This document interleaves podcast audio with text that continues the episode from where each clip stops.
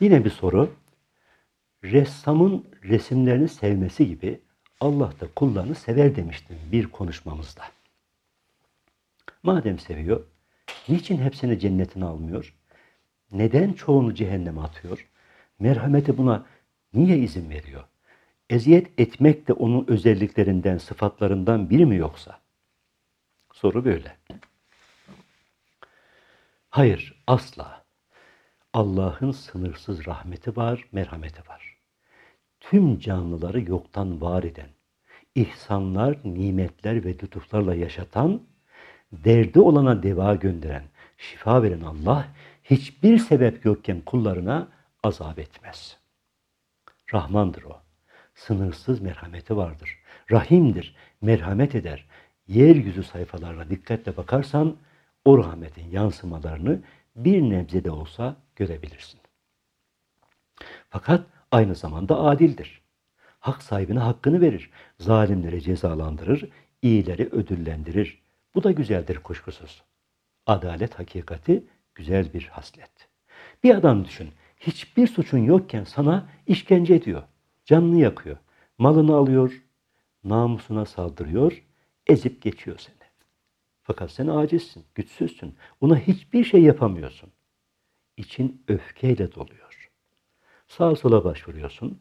O zalimin cezalandırılmasını istiyorsun ama hiç kimse ilgilenmiyor. Vurdum duymaz davranıyorlar.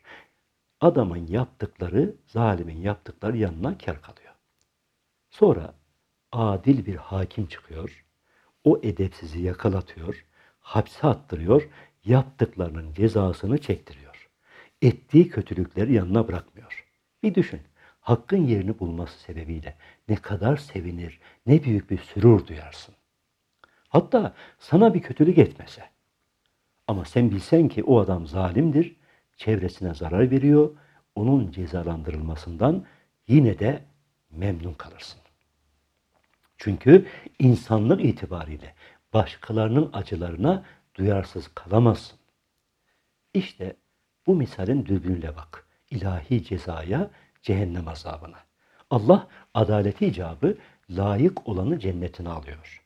Müstahak olanı cehenneme atıyor. Nice zalimler gelip geçti bu dünyadan. Yaktılar, yıktılar, işkence ettiler. Bir ceza görmeden deptebe içinde ölüp gittiler. Mazlumun ahı yerde kaldı. Eziyet çekenin intikamı alınamadı. Ne kadar üzülür insan, nasıl da bunalır. İşte ilahi adalet bu noktada giriyor işin içine. O zalime ceza veriyor, onu cehennem hapsine atıyor, mazlumun intikamını alıyor. Kafir de bütün varlıkların haklarını çiğniyor. Onları yaratıcısı olmamakla itham ediyor. Kendilerine verilen görevleri eksiksiz yaparak kulluk ettiklerini kabul etmiyor. Bunun cezasını elbette çekecek. Yersiz merhametin adaletin önüne geçmemeli. Yani sende bulunan yersiz merhamet adalet hakikatinin önüne geçmemeli. Zira kanunu uygulayan zalim olmaz ama kanuna uymayan cezalandırılır. Temel ilke budur. İnsan bazen merhametini yanlış yerde kullanabilir. Sırf merhameti yüzünden adeta zalimleri, kafirleri, bir takım kötü insanları savunma makamına kadar gidebilir. Bu ilahi merhametten daha ileri gitmeye çalışmak demektir. Bu merhamet değildir. Merhameti yanlış yerde kullanmaktır. O halde merhamet nasıl bir hakikatse ve Rahman ve Rahim isminin tecellisi ise adalet de başka bir hakikattir. Cenab-ı Hakk'ın hak gibi, adil gibi, adıl gibi isimlerinin tecellisidir. Ona kanaat etmek, ondan razı olmak lazım.